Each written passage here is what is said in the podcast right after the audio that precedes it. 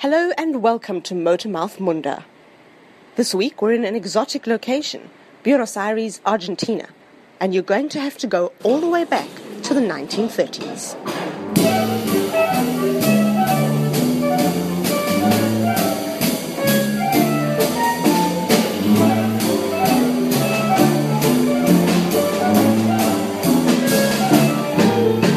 Back then, tango and jazz was played in the same dance halls. Bands shared the same stages, and sometimes the sounds were mixed.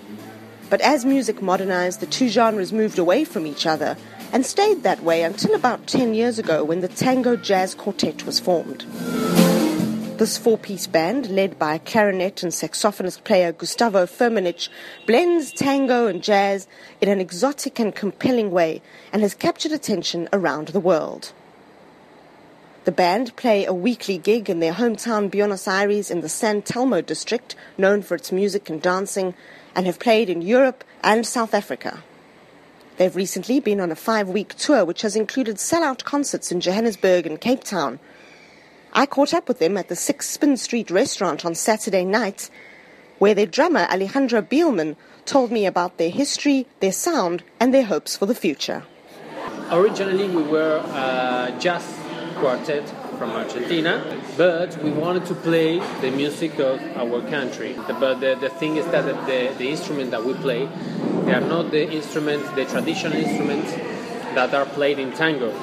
So uh, we started to play uh, plenty, plenty years, many years with some uh, old musicians from the golden era of tango, just to learn uh, about the, that style. You know that we with, with, the instruments that we play, they are not so usual, and try to mix it with that kind of music. And after some years of doing that, we just find a way to adapt the, the genre, the, the tango music, to our kind of uh, instrumentation that we play. Jazz and tango, I guess, are pretty different. What um, makes them the same? They are not. They are not so different. They both were born at the same era, uh, in the same way, because uh, jazz was born in United States, uh, mixing the, the music of black immigrants and European immigrants in a, in, in a, in a I don't know what to say puerto. The the coast when the boats come and uh, you know? And the same happened in Buenos Aires with black immigrants and European immigrants in the same way but in fact the in the beginnings they were played with the same instruments both kinds of music and then they were growing up differently but they have the same roots. And uh, is everybody from Argentina? Yeah. So it's quite authentic and it's music that you've grown up listening to and understanding and, and that kind of thing. Yeah. And what makes it? What makes your band different to anyone else's? What What makes you unique? Uh, two things. First of all, the instruments.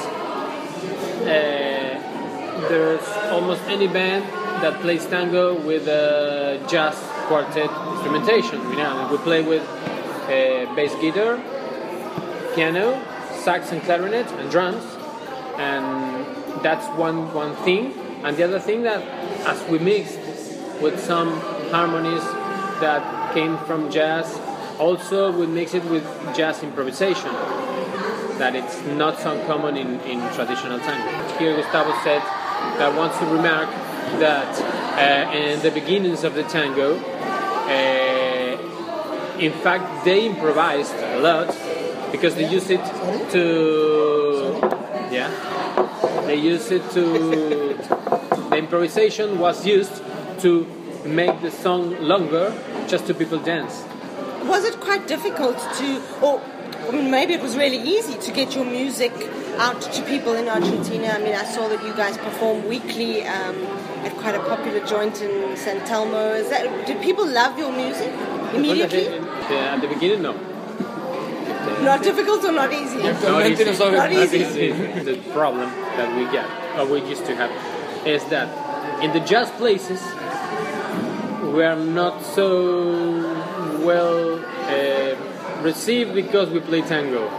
And in the tango places, well, not so well received because we don't play traditional tango and we play jazz, and so we had some problems.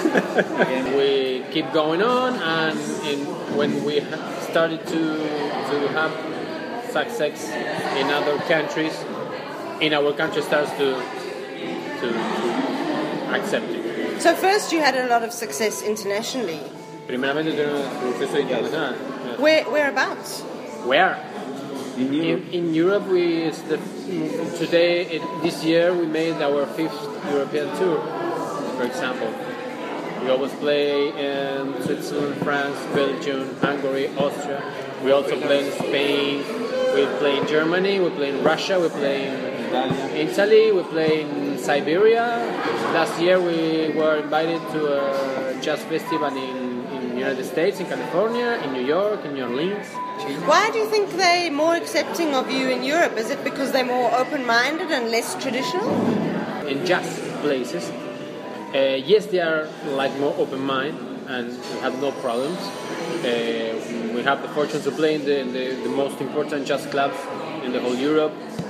Uh, but in the traditional milongas and that kind of thing, at the beginning in Europe, also we got some kind of not troubles, but they didn't want it too much because they didn't know what we play and if they can really dance because they, they, they, they read tango jazz and say what's going on. I don't think it's going to fit it. But after we played and after they heard us, um, it started to, to be okay. And um, you've had a lot of success in South Africa. I heard all your shows have been sold out. Yes. So um, why do you think people love you so much here? Well, in fact, in Europe happened something uh, something similar. Uh, we'd suppose that the social uh, network, I mean Facebook and all those kind of things, help us or help people to find what we play and they like it. Uh, but in the whole year, we receive in our Facebook messages and all, and all kind of things from all over the world. And um, do you like African music? Have you heard a lot of it here? What's Yeah. been your favorite? African. Uh, we've, we've been a few weeks ago. We've been in Maputo. I don't know names. I don't know kinds of music, but we had the fortune to visit a, a culture culture place. I should say in Maputo. núcleo del arte. Uh, an art an art play an art place that was playing there uh, traditional Timbala. Timbala was the, the El instrumento. they played a, uh, yes, they played a, a, like like like. Afro Afro music Okay. with a with an instrument that calls timbala. Was Yeah, yeah. very nice. We love that. Uh, today we, we we met some guys like uh, chorus that were singing and playing some uh, African instrument. Amazing. Yes, I love it. So do you think you might do a fusion at some point with some Sí, si African podemos sounds? fusionar, yes, we love it. Because it's very nice. Yes. And, and what are your plans for the, the future? The very so the plan, the, the, the most important is we have to prepare our next CD when we come back to Argentina. The other things that we got to do, we got two tours, two little tours more. One from Brazil, we got to go to Brazil. Another, I think, here in Nigeria, Oh wow! here in Africa. That would be amazing. It would be the first time. We are now just working. We just finished our European tour, and we come out and start working to the next year European tour because they work with a lot of time of anticipation. You know, and we gotta just So you tour every year? yeah. The Tango Jazz Quartet have released numerous CDs which you can find online, and they're hoping to be back soon, perhaps to combine with some of our own artists in a collaboration and fusion of sounds that is sure to sound just as good as what you've heard today. Until next week, thanks for listening. I'm Firdose Moonda of Motormouth Moonda. Catch you next time.